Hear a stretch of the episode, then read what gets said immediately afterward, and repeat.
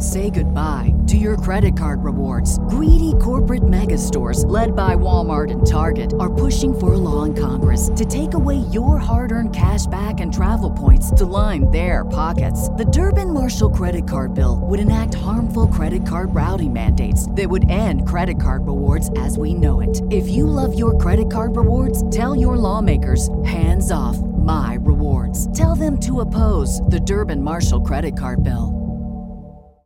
You know that fresh produce is the best produce. That's why at Kroger, we invest in local farmers to bring you seasonal picks that taste fresh from the farm good, like sweet corn, refreshing watermelon, and juicy peaches. So whether you're a delivery lover, a picker upper, or you shop in store, your local produce always tastes 100% fresh, or you get a 100% refund guaranteed.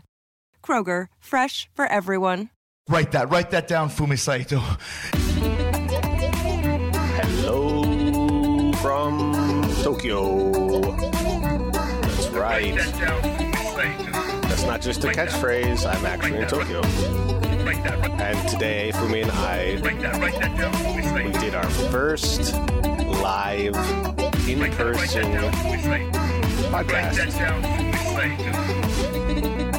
How exciting! I'm still tingling over Muto Final. Yes, tingling all over. All over. Did you watch Muto Final? If you didn't and you're listening to this, I really recommend going out of your way to get the pay per view, do the damn thing.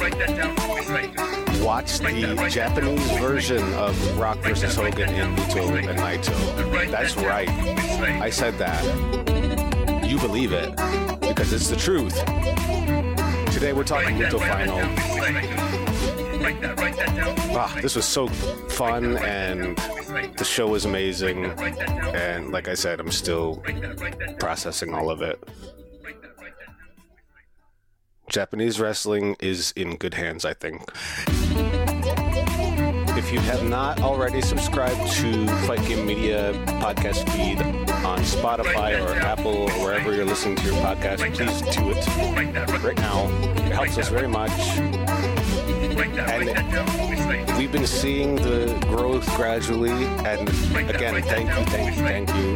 On behalf of Fight Game Media and myself, Ufumi Saito, thanks for the support. This is going to be a good year, and we're going to bring you some really cool stuff, and I'm excited to do that for you guys. All right. Fumi and I talking Muto Final. Let's go. Okay, ready? Say no. Hello from Tokyo. And that's the whole plan we got for today because we're right next to each other in Tokyo for the first time. This is the first time we've ever done this. I guess so. Yeah. Yeah. Okay, so let's first talk about Keiji Muto. Keiji Muto. Keiji Muto's retirement match, retirement, the whole tour of it, and also a very symbolic uh, retirement match, and also what do you call it, uh, the, the uh, encore or the, the curtain call, uh, yeah, Bonus the match. bonus match, yeah. Everybody was so surprised. I was shocked. Uh, I think only I was told only a handful of people uh, at ringside knew. Right. And the is ring good. announcer knew G-Man. He had to know because he was going to make the official call. But other than that, it was a it was a surprise. It was a And also, it's it's it's a match, but it's not really actual match. One minute and thirty seconds of it. It's all you know. Chono come in with street clothes Mm. and took his jacket off. And his but cane. He was ready to go. A cane, yes. And what's amazing is that uh, he he actually walks with his cane. I mean, regularly. But uh, when he stepped into the ring, he just turned into wrestler, and he could probably do it. You know. he looked like uh, Superman for one minute and thirty seven seconds. yeah, yeah. As he takes off his uh, trademark signature shades, that he's Chono again. Yeah. That was something I thought was so cool, and it was so uh, indicative of his charisma. Is all he had to do was take off his glasses, and the whole arena went, "Ooh!" That's him. Because when he goes to TV shows and other things, he does not take that uh, big, you know, the dark shades off. Never. The entire time. Even when he's doing like a TV appearance, he's always wearing wearing it. Like- I mean, indoor. like a Stevie Wonder or something. I guess, yeah. so he, when he takes off, he had this look. what was your reaction when that happened? Oh, that was like it was really nice that the, also that the actual match, Naito beat Muto, right? And Muto turning his back to turnbuckle, and he's like, "Are you still there?" kind of thing, almost, you know. Then he opens the rope for Naito. All right, uh, the match was great. It's Ah. done, and then he Get just out. yeah, not to get out, but respectfully that uh, all right uh, showed you a way out of the ring, and he you know get out of the ring, and uh, Muto has something to say. Mm. And then he finally grabs house mic and said, "Chono," and talking to his commentary table.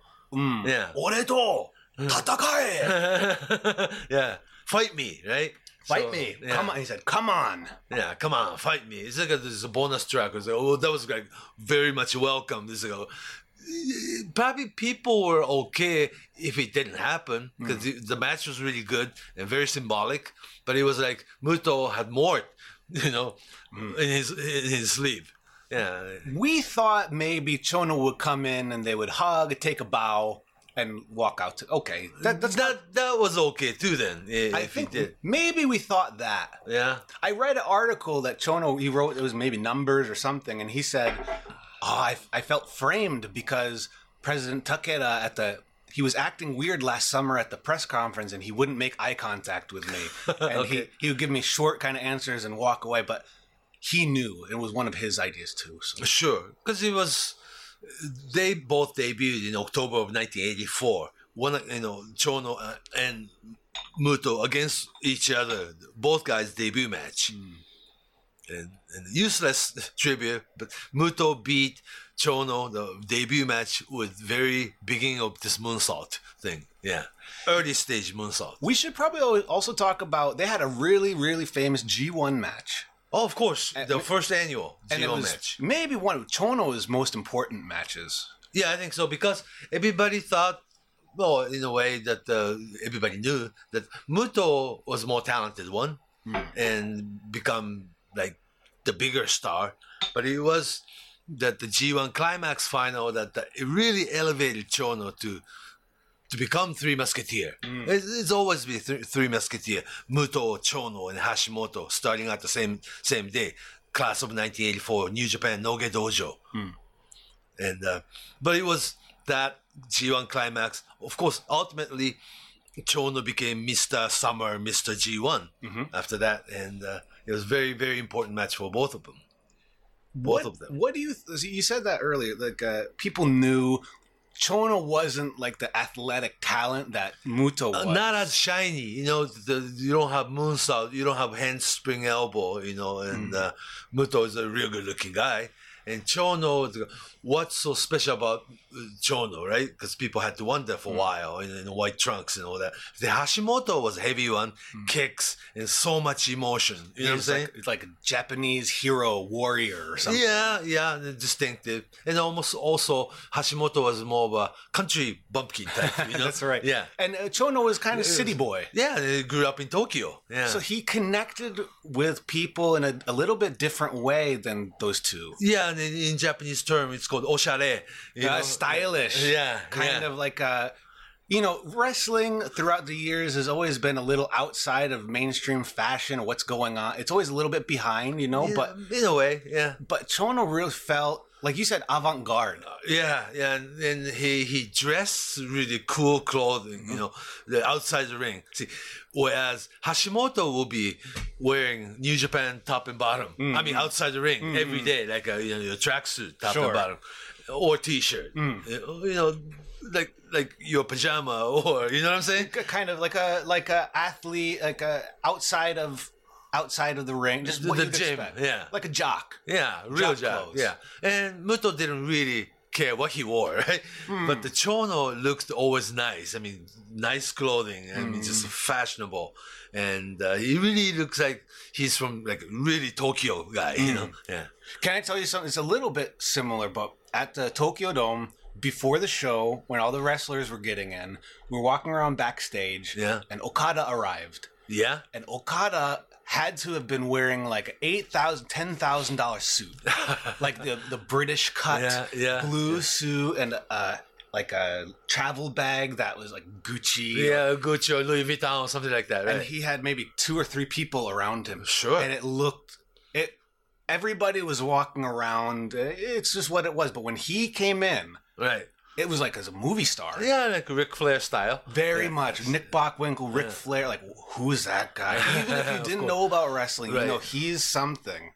But on the other hand, you have a different style guy. I saw Kano walking around too, but he was just wearing a pink t shirt and flip flops and Sure. shorts. Yeah, that's also style. You know, it, everyone has their different appro- approach, but that look. Of Okada, huh? Yeah. And uh, Chono, it's not the same, but it's the same feeling. That kind of aura. Yeah. You, and more avant garde, not really like Louis Vuitton or anything like that, but like his design. Well, he has Aristo Toristo, his own brand of clothing. This, uh, yeah. but but uh, yeah, you, you're wearing that. Gebora Comfort. Yeah, well, that uh, German Kempf- stuff. Kempfer, yeah, Kempfer, yeah. Conquer, yeah.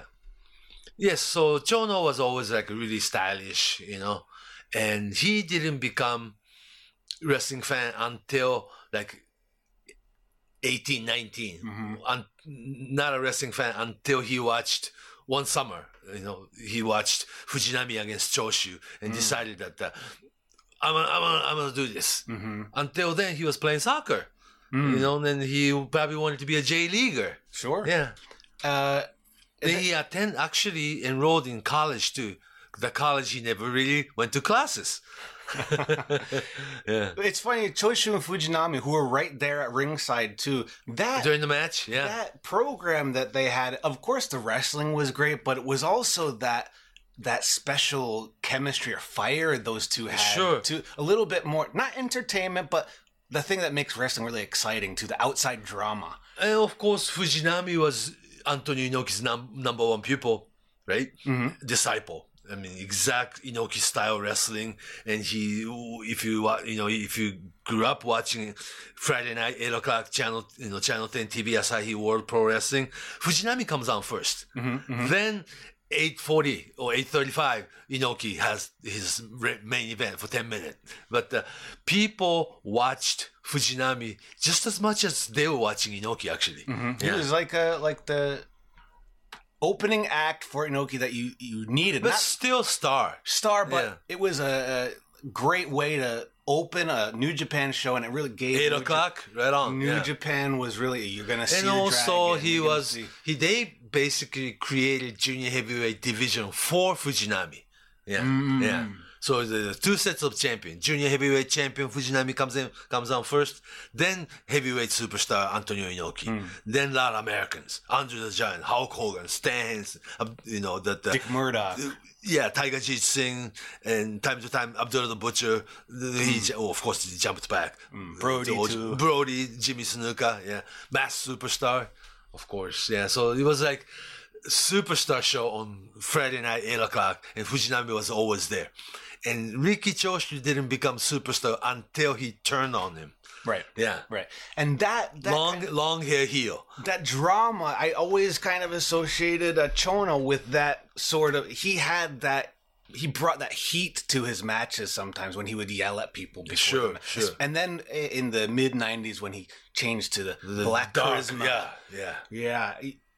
Which is uh, how much of that did he pick up from overseas Uh, when he was because early '90s he he was in Germany, he was in yeah, the that too. Yeah, but he really um made his own image, you know, while he was in Japan. Though, really, that uh, what can be done.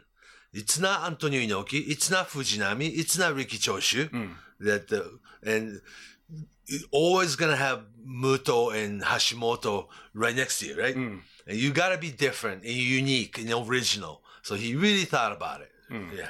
Uh, it, it, you can tell, and it carried through all of these years. And as soon as Muto called his name out that night, it was like 1990s all over. again. yeah, yeah. And also, it was good to have, you know, the aged Choshu and Fujinami sitting in the ringside, side by side together. Yeah. It's like a Ric Flair and Dusty Rhodes sitting together. Yeah, imagine Ric Flair and Dusty Rhodes sitting together, smiling and laughing Yeah, they're having a great time watching. Really enjoying. Keiji Muto actually retiring. Uh, you Yeah. told me a good story that I couldn't really notice from behind the, the table, but when Muto during his match with Naito, before he did Misawa's Emerald Flowsion, Yeah, and he signal actually signaled ri- ringside Marufuji and, and Takashi Sugiura the second thing, right? Right, right on apron. He signaled real quick. Do you think I can do this? Then went into Emerald Flowsion. It was like they you just did the Misawa, uh, the, I mean uh, Hashimoto vertical karate chop, then even flow DDT. So it's like people went nuts, you know, like when the, people are chanting Hashimoto, Hashimoto, Hashimoto, Hashimoto. Then Muto start doing the Misawa move. Then all of a sudden people register right away. Misawa, Misawa, Misawa. Then people crying right there. I mean, yeah, just uh, people get it right away, huh? I mean, And- that's Japanese audience. they those two, unfortunately and tragically, they never had a chance to have this Retirement moment. match, yeah, They- or go grand finale or, or yeah, farewell, right? And I think him doing that really helped kind of close the chapter Of course. on Showa Heisei. Heisei. Yeah. And then also that's what Muto has been telling people pro love. Yes. Right? Yeah. At the end of the show, It's a we theme. saw Pro Wrestler Love, Yeah. Muto, Misawa, Hashimoto pictures. Yeah. And almost in black and white fashion. Yeah. Yeah. Yeah. To send people home. It was yeah. a beautiful story. And uh, again, I got to give more credit to Naito, too. He was really genius. Yeah, today's superstar. You know, Mm-hmm. and the, the post-match interview that the Muto was giving, you know, if this wrestling business went down, it's Naito's fault, right? That's right, yeah. Then he, he, the Muto has this, you know, almost strange sense of humor, but the, he's honest. Hmm. Or if you know have retirement match like this and Tokyo Dome situation like this, and people enjoying this, and all the newspaper and sports page, magazine coverage, if wrestling business went down from here, it's all Naito's fault. I mean, he probably was a, a real honest about it, right? In ways, yeah, especially when you talk about the Japanese business. And I Naito is a huge star over the world, but I don't know if people really realize his presence in Japan. He's the guy. Yeah, he will be the guy. This year, he'll probably win IWGP uh, World Heavyweight title and probably win G1 Climax in summer. Mm-hmm. And this year, to, year 2023, will be Naito's year. Mm. Yeah, I, I believe that. Mm. He was great. Because people wonder, okay, this grand, you know, retirement tour since last fall, you know, this Ariake Arena to Yokohama Arena to Budokan with Shinsuke Nakamura to this Tokyo Dome thing, and it was all about Muto's retirement tour, right? Then after that, what's going to happen to Pro Wrestling Noah? You do have momentum, right? But uh, some some people say, but it, it, it, it, might end at, at Muto's retirement match. Sure, yeah, but the momentum's there right now that uh, Muto will be physically gone from the ring. You know, he'll probably make, be a you know guest commentator Of or something. You know, you know, time to time, but it, it will be. Well, kind of test of the time too, but the pro wrestling Noah right now has pretty strong momentum. hmm Yeah, It's it's up to what happens this summer. We'll see what happens this summer. and also, yeah, I think you know Kiyomiya not winning um, Okada's match. People, some people are upset, but it's like, of course, at this point in his career, there's no way Kiyomiya will be beating Okada. But it was important to have such this setup, you know, this like a double main event.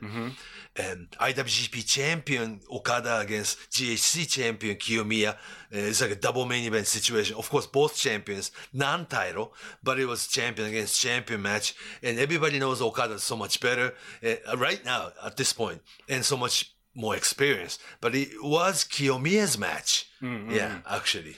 And you know what? In my opinion, after the match, I feel like both are sort of elevated in their own uh, directions. Kiyomiya's story is still clear. He's he's climbing, climbing, climbing up the ladder, but Okada is getting to his next level. Yeah, too. uh, being a big wall. Yeah. yeah, yeah of course. the man. He's Yeah. the man. Yeah, because it's the same way that the Keiji Muto Tetsuya Naito match already actually happened back in 2006. Yeah, eleven years. 11, oh no, no, was it 2012? So that, okay, 2012. Yeah, I'm sorry. yeah. yeah. So like 11 years. So that match actually took place. So if you remember the match, you get that much more out of that. And this Kiyomiya Okada match will be talked about 10 years from now. It'll be a big uh component in the next matches they have. Yeah, not right away, but the, there's gonna be a time that there will be a big main event, Okada against Kiyomiya in big stage. Yeah, and this match will mean something again.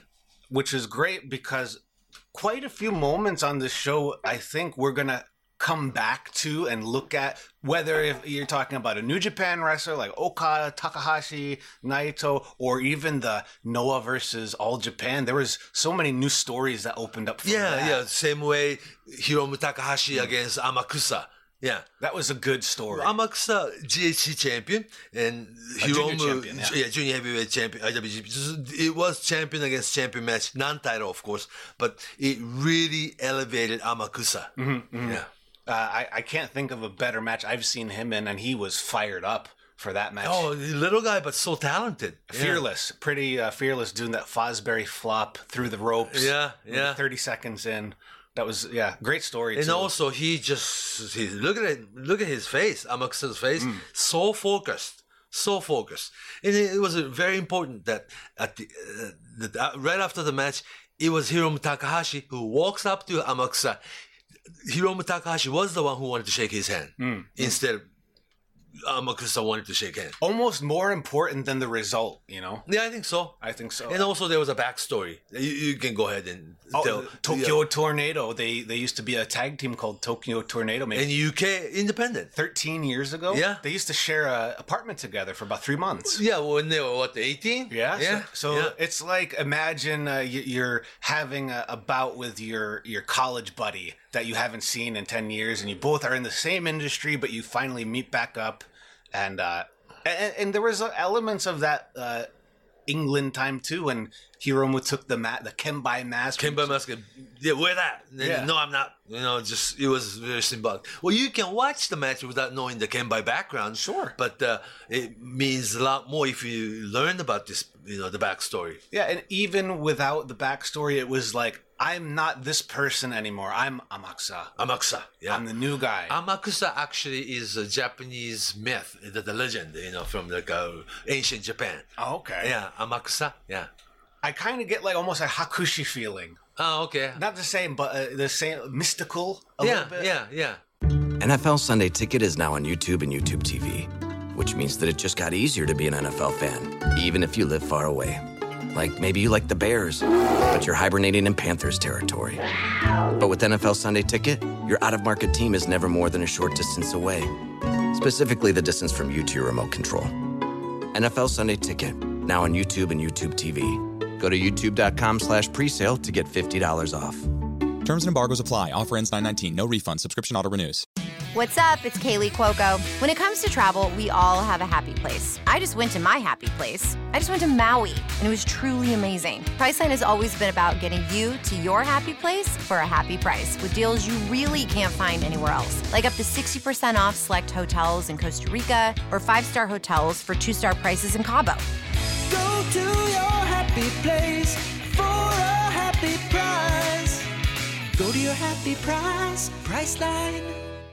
So, and and they'll be uh, doing the tag they'll tag up and the junior tournament. I think it's next week. Yeah, and also people will be paying a lot more close attention to character Amakusa from this point forward. Yeah, definitely. Yeah. And of course, Hiromu Takahashi is megastar right now. Oh, megastar. I can't. Th- yeah. Is he the maybe one of the biggest junior heavyweights, most popular? yeah, yeah, right now, yes. Yeah. yeah, yeah. Now that Liger's you know retired, I, I think of a lot of great junior heavyweights, but I feel when I think of Hiromu Takahashi, I feel like he's big. oh, oh Yeah. above everybody else, Yeah. yes. And also, junior heavyweight division is not just weight class; it's a style Yes. of wrestling. Yes. You know, because a lot of the Japanese wrestlers physically in cruiserweight, junior heavyweight division weight class, but that doesn't mean you're a junior heavyweight star.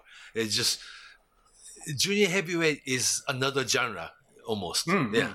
Uh, and it's funny because I was looking at the pictures over over there on your on your wall, and you tower over a lot of these junior Not heavyweight. tower, wrestlers. but yeah, but yeah, uh, they're small guys. yeah. Because when I was in, in like a teenage, I couldn't be wrestler. You know, like uh, either you have audition at the, at the New Japan Dojo or All Japan Dojo, right?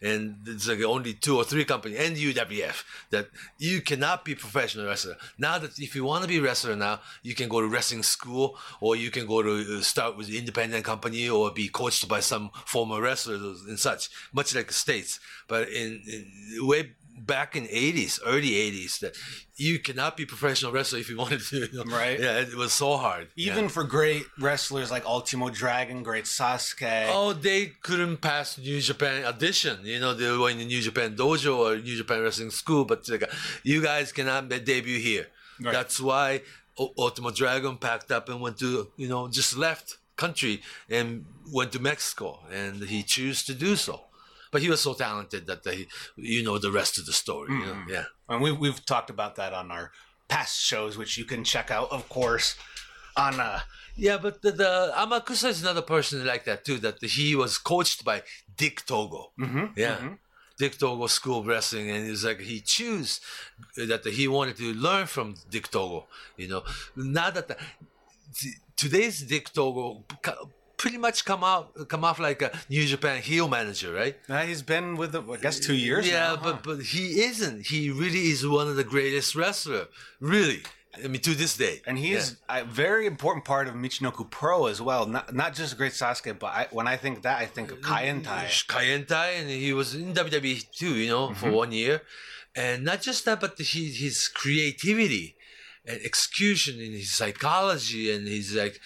Uh, we probably could have worked for New, New Japan or All Japan or Pro Wrestling Noah for that matter, but he chose to be where he is. Really, yeah. And he had a ba- I mean, he's much uh, thinner now, but when he started out, he had a very different body style too. Yeah. It wasn't what you would see in New Japan or UWF or All Japan. He had a kind of like rudo body style, kind of round, Round, but he could yeah, heavy, heavy, heavy upper body, and he could catch, and he Yeah. could move just as fast as anybody else. Oh, and he's so good though, really, mm-hmm. that it's like almost um, too overlooked mm-hmm. by casual fans because mm. pe- some people don't notice how good he is. Mm. I'm talking about Dick Togo and Sato, not the Sato, Amakusa. I'm sorry. he chose Dick Togo Wrestling School. I want to learn from that guy. Mm. Yeah, so it was interesting. And it was interesting too. Speaking of Michinoku Pro, that there was a little bit of a connection there in the match right before that with Kenoh, and Yeah, yeah. he's a Michin- and Michinoku Pro guys or other wrestlers that were involved in this match didn't come up the typical. New Japan School of Wrestling or All Japan School of Wrestling or Noah. or, Misawa School of Wrestling. yeah. These are the outs, really outsiders. Right, but uh, so talented individually, s- therefore they would have made it. Yeah, That match really felt like uh, the next phase of Japanese pro wrestling. That, that's not New Japan either, because of course the New Japan had a big involvement in the last three matches, of course. Sure, sure. But as far as non-New Japan wrestlers, Noah All Japan wrestlers, we had six of maybe the best guys in the country. Mm-hmm, Yeah, that, what'd you think of that match? okay, I got the lineup right here. Yeah, this guy, this one right there. All Japan against All Japan uh, versus uh, Noah. Yeah, uh, Kento Miyahara Suwama and Yuma Aoyagi against Kenoh Katsuhiko Nakajima and Manabu Soya. Mm, Kongo.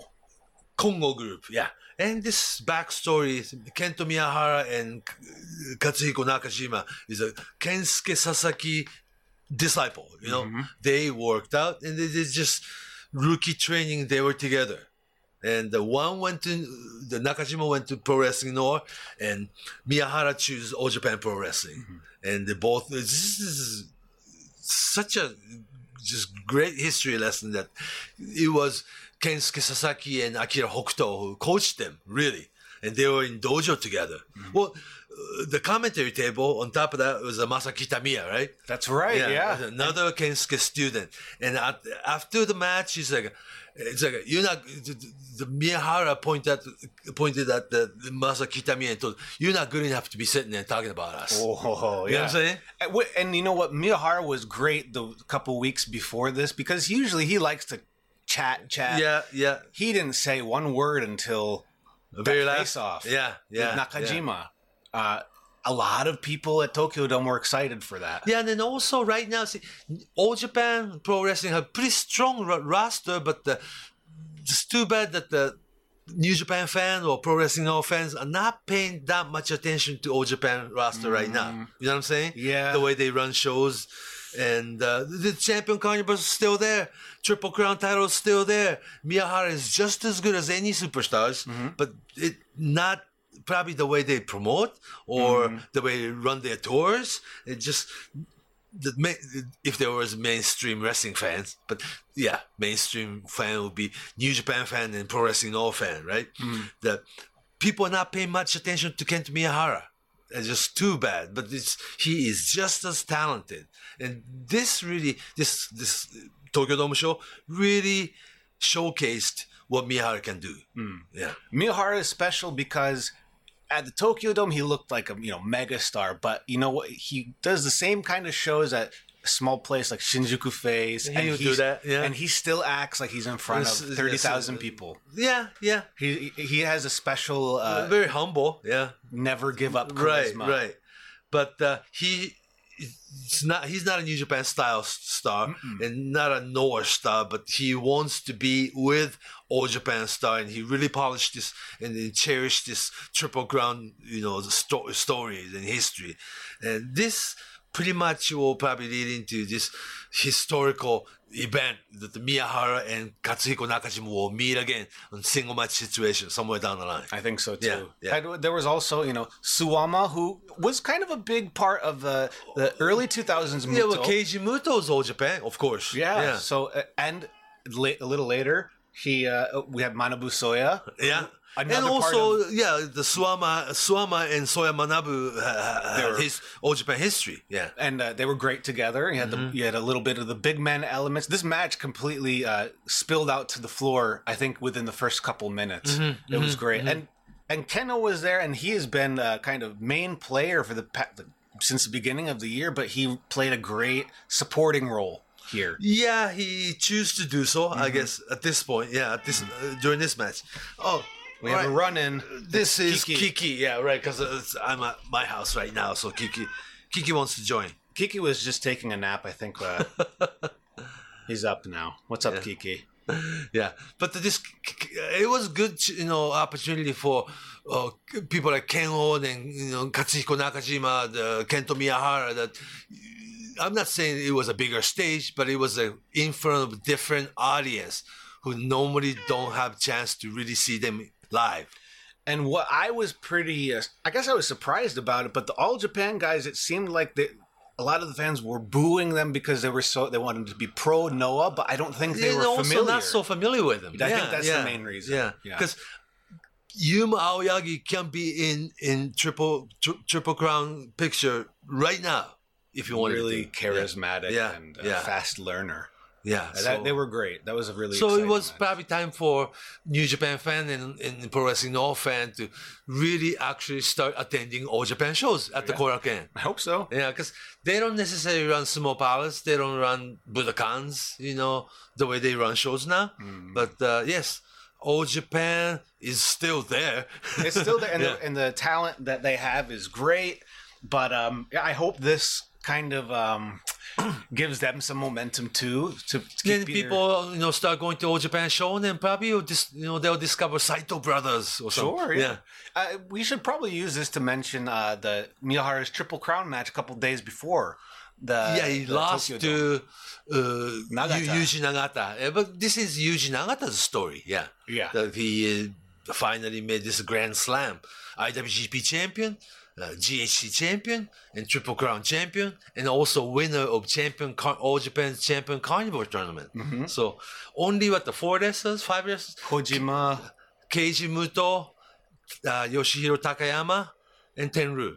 Uh, Kensuke Sasaki. Th- those five. Mm-hmm. Five, yep. Yeah, but those are big five. I mean, and Nagata has to be there too. Uh, right up there. yeah, Right up I there mean, with him. I know he's not very active in New Japan, but he he wrestles the It's- same yeah, way. that's where the, uh, that the New Japan is so much like WWE. Yeah. It is the big, huge roster, and and it's not that Nagata is not good anymore. It's just that today's lineup that he's almost like overlooked. Yeah, know? it's just they- they he have a lot can still work. He can still wrestle and put it in a main event situation. He can de- deliver. Absolutely. Yeah, yeah. So So I think he um, he takes this. Uh, I'm talking about Yuji Nagata. I think he's taking this triple crown run very seriously. Hmm, yeah. So that yeah, that was on uh, the Sunday, right? Just a couple days before the Tokyo Dome. So Yeah, it was interesting that the the cover front cover of Weekly Pro Wrestling Shukan Pro Wrestling magazine, the regular issue, the cover was Yuji Nagata's Triple Crown. Mm-hmm. Then bonus issue was Keiji Muto's retirement match. Right, yeah, right. Yeah, so the two issue came out this week. yeah. So let's look at the rest of the uh, the card here. Yeah, I counted. This is like a one 11, 11. match. Yeah, 11 matches, 58 wrestlers. Oh, 58 wrestlers. 58 wow. wrestlers and they divided this 11 card into three segments right Mm-hmm. i i wouldn't want to call it dark match but it, basically dark match starting battle Starting battle, yes. uh, that uh, Masa Kitamiya's tag team match, Tokyo Joshi eight man, eight women tag team, and Jake Lee match was the 3rd Mm-hmm. You know, then they give you gave you a little intermission. Yes. Then the second uh, segment, primary stage, one, two, three, four, four matches was like ten man tag team, eight man tag team, six man tag team, six man tag team. Mm-hmm. A lot of wrestlers.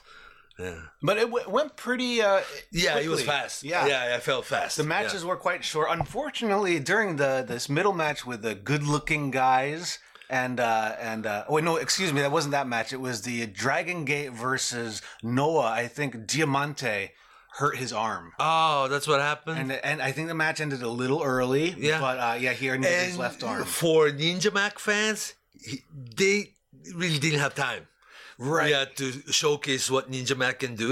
he could only do his uh super flying double backflip double double backflip thing. Yeah. yeah. and surprise, not so surprised, but but it's just like Marufuji, the, Mm. the captain, team leader, right? He stepped back and he didn't do too much. Mm, Yeah, yeah. So I guess that was his choosing. Mm-hmm. Well, oh, okay. Uh, before I forget, there's a you know the eight man, no ten man tag ah team. yes the Noah match it was all No Noah match. guys. What Yoshinari Ogawa did was so smart. He did not tag in once. Then his his team won. Mm. You know what I'm saying? and I don't, that's very it's a very subtle uh like nuance of the match because there was so much chaos and mess going on. But And also, when you have ten man tag team match, not every single matching up is like a five guys in each team, and you know keep tagging in and out, in and out, and just to do your high spot. Yoshinari Ogawa was so smart, he didn't even bother coming in. He did the entrance. He was introduced as a team captain, and uh, let other guys work with their, what they do, and his team won. I mean, he did not tag in once, but uh, I remember Ogawa a lot more than the other nine guys because the, he the story revolves around him, so he understood that what happens, he's going to be looked at as a part of the story too. But that's not. That doesn't mean he has to be a big. come in and do his stuff. No, he didn't. He didn't need to. his t- teammates Eita and Hayata and Chris Ridgway and the the Daga guy, yeah, they did what they did against people like Yohei and uh, the, the Seiki and Yoshioka. Yoshioka, and Alejandro. Yeah.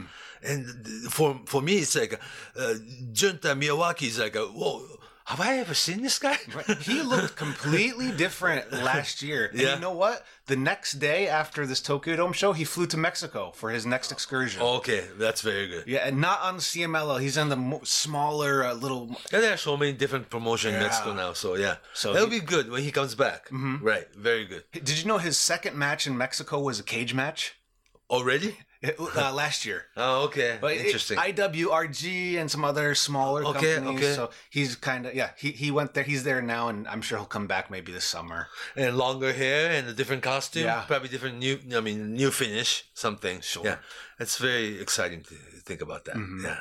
So those were the all tag team. That really made main matches so much more special. Like a, like a three big single match coming up. You know what I'm saying? Yeah. Yeah. And it didn't feel like any of these earlier matches. They didn't overstay. They didn't uh, linger too much. It really felt like here's some action. Here's a taste of everything. Oh, none of these matches went over 10 minutes. It's like a six minute, nine minute there, seven minute there, barely 10 minutes there. Yeah. Mm-hmm, But it worked because it was gonna. It was a long show anyway. Oh, yeah. But long- people long wanted night. to watch Muto go for a long time. Of that was about thirty minutes, I believe. Uh, it was 28 minutes and 58 seconds, Yeah. like a 30 minute Yeah. almost. Yeah. So- and not one rope work. Yeah, during the match, Keiji Muto, neither Keiji Muto or Tetsuya Naito bounced off the rope once. See, look at and it's Naito, and that's not what you think when you think of Naito. But you know, he's a, a genius of nuance. Yeah. like Muto. Yeah, do more by doing less. Yeah, less Yeah. is more. Yeah, yeah. And it was a little bit similar kind of match when he did it with like uh with Kenoh last month. It was more of a storytelling match, or Mm. Sure. or his Jericho brawls. Those Yeah. were very different for him too. and people pay attention to like every step of the way with this kind of match not just bunch of uh, just like a high spot and running through the ropes 100 miles an hour and one high spot after another you don't remember what you ate at the this big buffet right? You're just stuffing, stuffing, stuffing. One other thing I wanted to mention about Naito was it was you can't really tell with the camera because it wasn't a, when the camera was away from his face. He would always have closed eyes, same as at the press conference on Monday before too. He kept uh, kind of hiding his emotion, hiding his Naito face. was? Naito, yeah. Uh, okay more so than usual. Hmm. I think there was a, a lot of nerves. He had a lot of nerves. well because this was his special night This was his he dream, was chosen his destino. his destino, right? It was interesting that the the fact wasn't hidden, you know, hidden that the Naito became wrestling fan and also he decided to become professional wrestler when he watched Muto against Nobuhiko Takada match at the Tokyo Dome. This is a famous story. and uh, when he went to primary school, he would always wear a Keiji Muto shirt Shirt, under his uh, uniform. Yeah. So yeah, and I, it's a kind of a passing of the torch, just like last month with Shinsuke Nakamura. Yeah, definitely, definitely. Yeah. I was really hoping uh, Naito come out with a shaved head. Uh, he will probably eventually do that, I Well, guess. I mean, yeah. his hair is very thin right now, so yeah, eventually, yeah. Yeah. With go- new goatee, probably. sure. Yeah. Oh my gosh, that would be cool. Well, it's another stage that uh, right when Muto shaved his head, it was really shocking. You know, it was right after his WCW thing. Yep. Mm-hmm. And came back with the Inoki Bom-Ba-Ye show. He had a he had a hoodie on. You know, they walk into this you know r- long Tokyo Dome ramp or something, and then he take this you know hood off, and all of a sudden, well, is that the new look? and he was really tan from Yeah. and and he was with Takara, his his No, no. rival. Right, but th- that was hustle era. Yes, Yeah, but yeah. that was uh, another really dramatic Right, part of his- symbolic, just right. how he took that a towel off of his head was so dramatic. Yeah, right. So it's And, like a uh, new, uh, therefore, new era began. Yeah. Yeah. and we saw that too. It just it, it really Can't is. believe it was like 20 years ago now. Right? Yeah. I can oh, remember- over 20 years, 22 years more like. Yeah. Yeah, I think we're more reminded of those kind of things because we can see the clips on the internet Yeah, yeah. and it's more yeah. fresh in our head. But um Muto's story is just it's so long and detailed. Right, right, and well documented. Mm-hmm. And uh, yeah, just, uh, if you can connect these dots, it means so much more. Mm-hmm. I mean, he shows little details and little hint and nuance. Mm-hmm. Yeah. Yeah, so it, it's sometimes with Keiji Muto, if you really are interested in learning about this, turn the sound off and watch Keiji Muto. Oh, yeah, you can do that. Yeah. and really just pay attention. And he's speaking. Yeah, remember this, you know, like first figure four leg lock by Muto, right? Mm-hmm. And the, the, the 20 minute in, it was Naito's turn to put a figure four leg lock, right? Mm-hmm. And on screen, you can't really, you know, hear them, right? But Mm. the, on the big screen, Muto and Naito yelling at each other, or something like, I think like Naito is spitting at yeah, something. Yeah, and then but you, it's like a pantomiming. That Mm. you cannot hear what they're saying, but you can tell what they're doing. Mm-hmm. Yeah. And it reminds me of that original match they had when Naito was still Stardust Naito, Stardust Mm-hmm. Genius. The figure four leg lock was a big part of that match too. Sure, sure. And it was all it was tied to that. It felt kind of like the Takada match, the beginning of that uh, Tokyo Dome Yeah, but that one. at the time, Naito was going to be a you know you know, he was gonna be a star, you know, one way or another. But uh, it was like there's no like a, like today's Kiyomiya.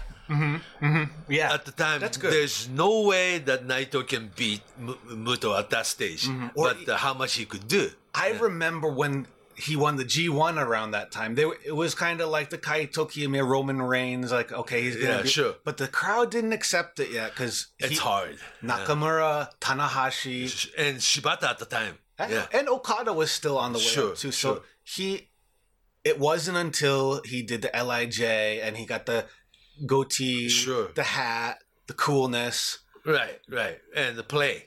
Yeah. And I think that really put him over the top. But he didn't change all that much. He just added. And then also kept doing kept kept being this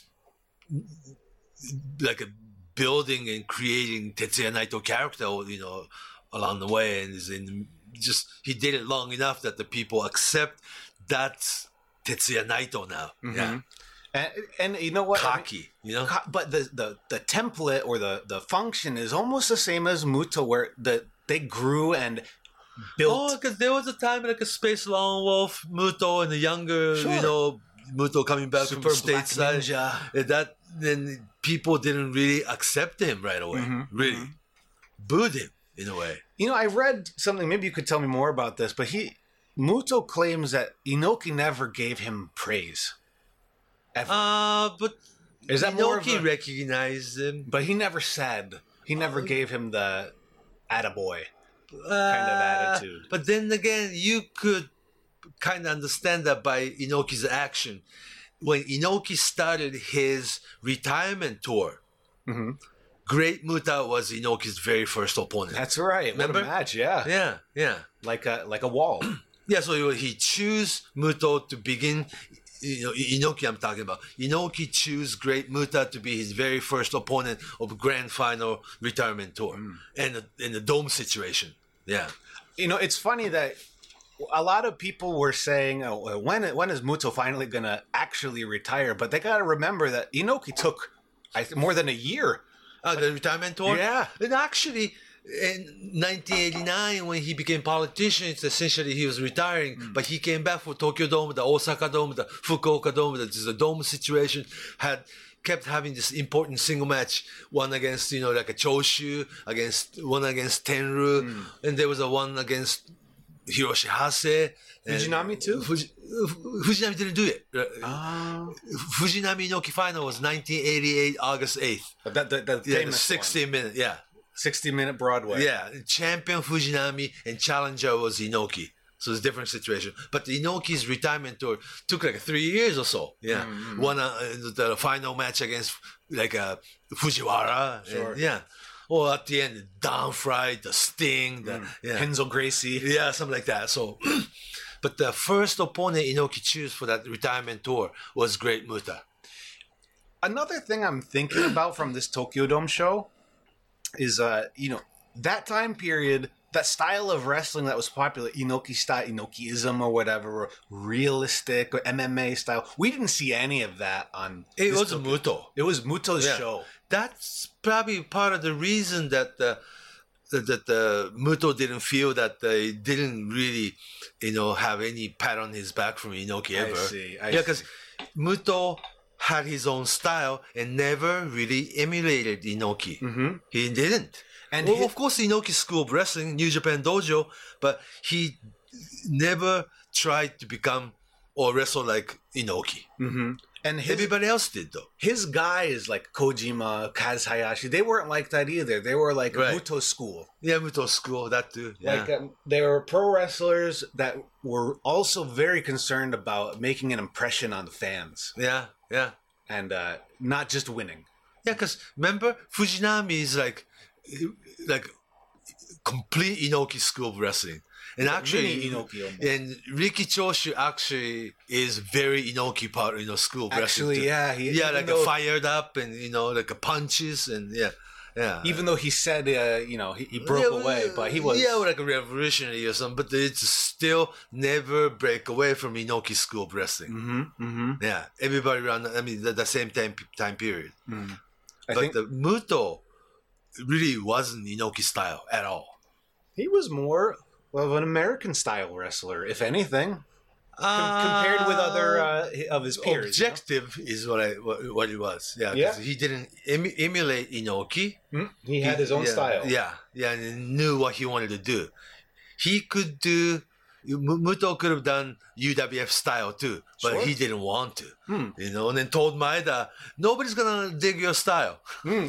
and they got into a, a the fist fight. Yeah, but it was like a, not a fist fight. It was actually told by our, our you know, the, the like last ep- last week's episode. Mhm. Seiji Sakaguchi got in the middle Mm-hmm. and said, each guy punch each guy's one one punch. That's it.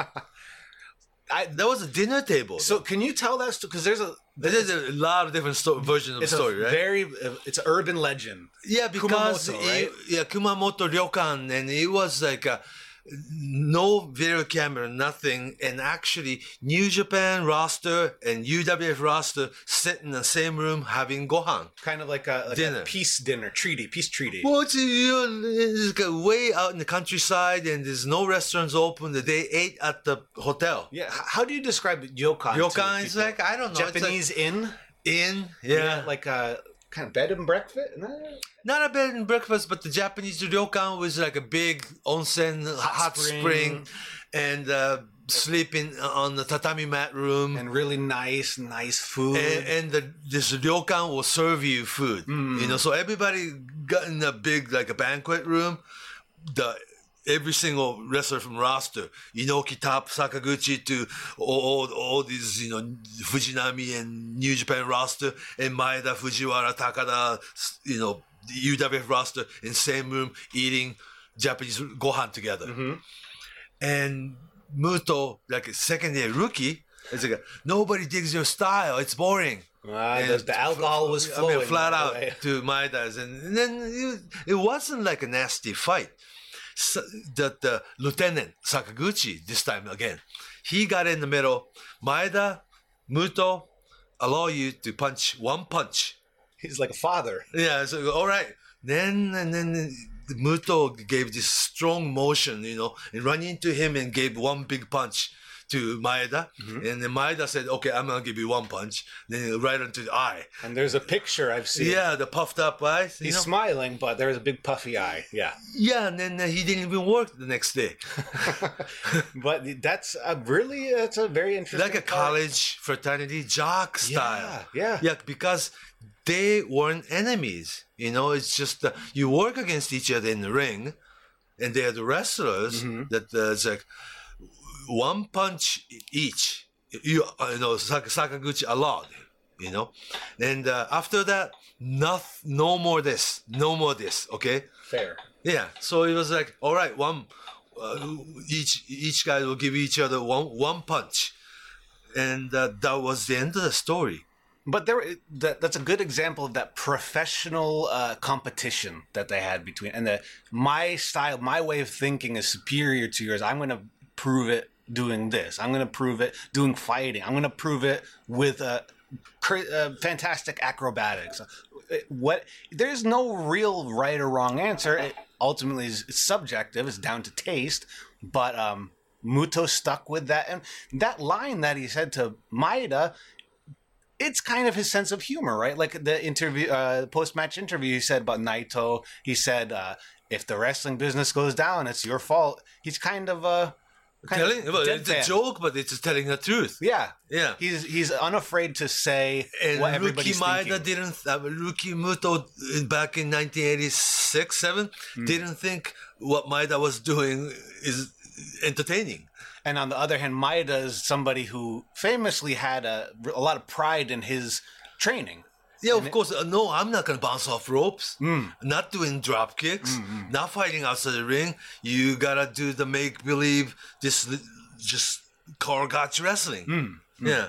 That was like what Maeda and his guys really did. Uh, at the same time, though, like a dad, father, Inoki, always told everybody that back in my days, there was no wrestling in MMA. It was all the same. Nah, but you know what I'm saying? Yeah. He'll, he, he's got. I mean, he took that to the grave. You know, Hmm? He took it to the grave. yeah, took it to the grave. even even back in today, his days, it was you know like it was all real in my days kind of thing. even today, it's on people's minds. That kind of uh, If you grew up watching Inoki, Yeah. yeah, yeah. Th- there is a new generation of fans who probably just started watching with sort New of Japan. know it all. yeah, but th- their their point of uh, reference it only goes back to like Muto. I know, know. I know. So Did you know that the New Japan World, that the streaming service, Mm-hmm. the oldest match today's audience watch, you know, the archive, Mm-hmm. Muto against Takada, that was the oldest thing.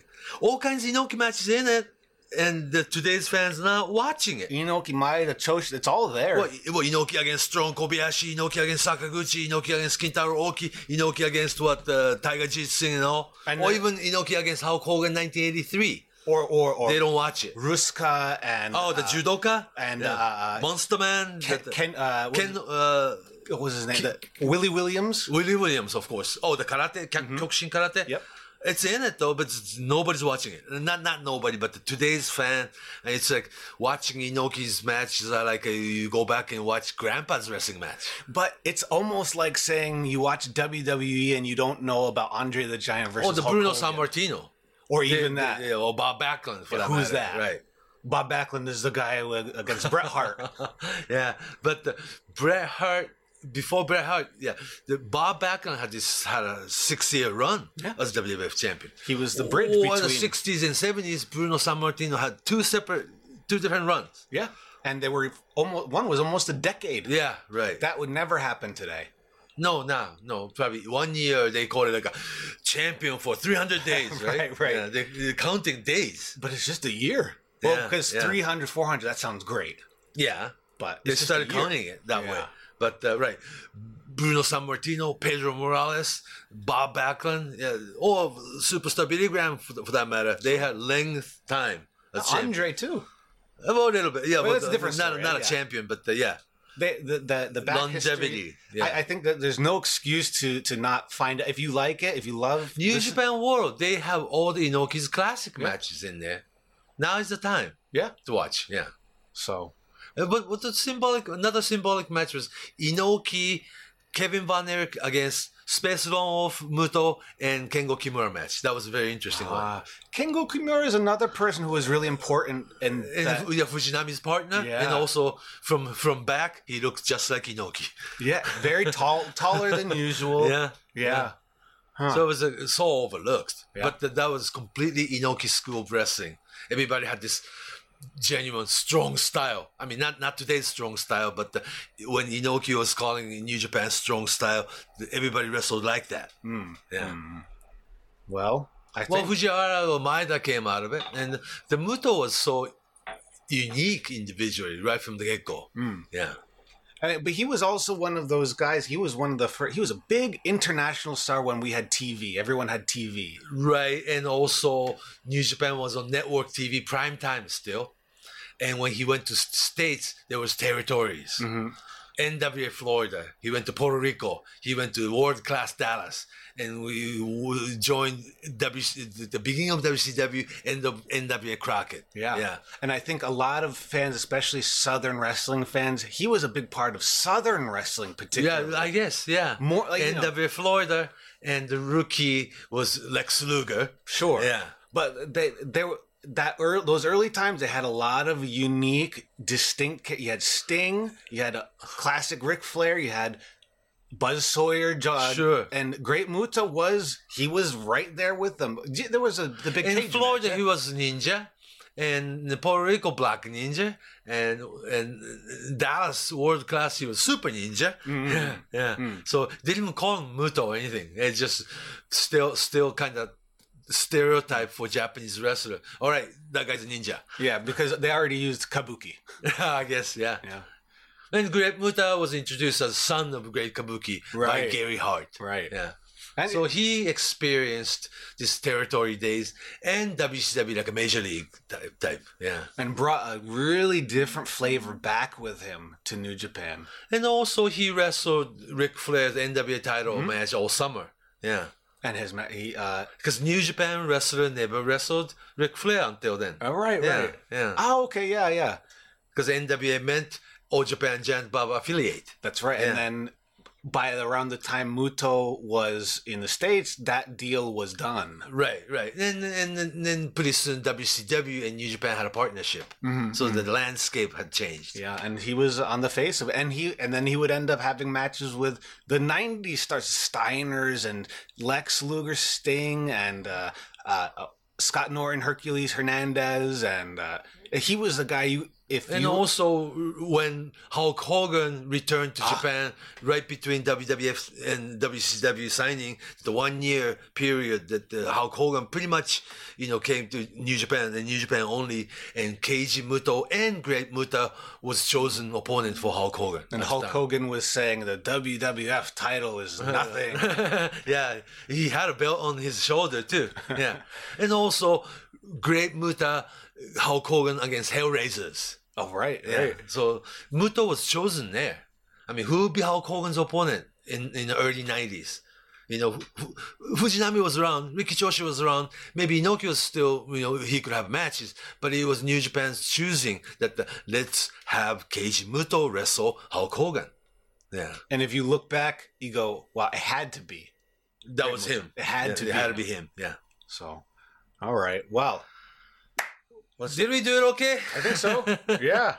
Uh, if you have uh, questions for us or comments, where can we reach you? From Uh, on Twitter at Fumihiko Dayo, F U M I H I K O D A Y O Fumihiko Dayo, or just Fumisaito on Twi- uh, on Facebook. Please message me first. I'll answer you. And on Twitter, I'm at Justin M Knipper K N I P P E R. Uh, so for today, that's it. I guess we'll see you next week. So okay, let's do it. Right, say no. So, So long from Tokyo.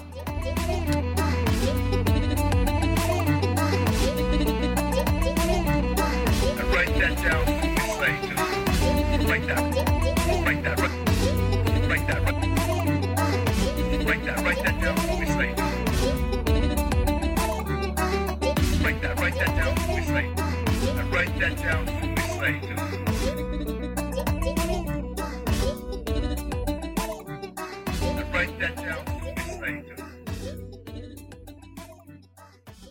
What's so special about Hero Bread's soft, fluffy, and delicious breads, buns, and tortillas? These ultra low net carb baked goods contain zero sugar, fewer calories, and more protein than the leading brands, and are high in fiber to support gut health. Shop now at hero.co.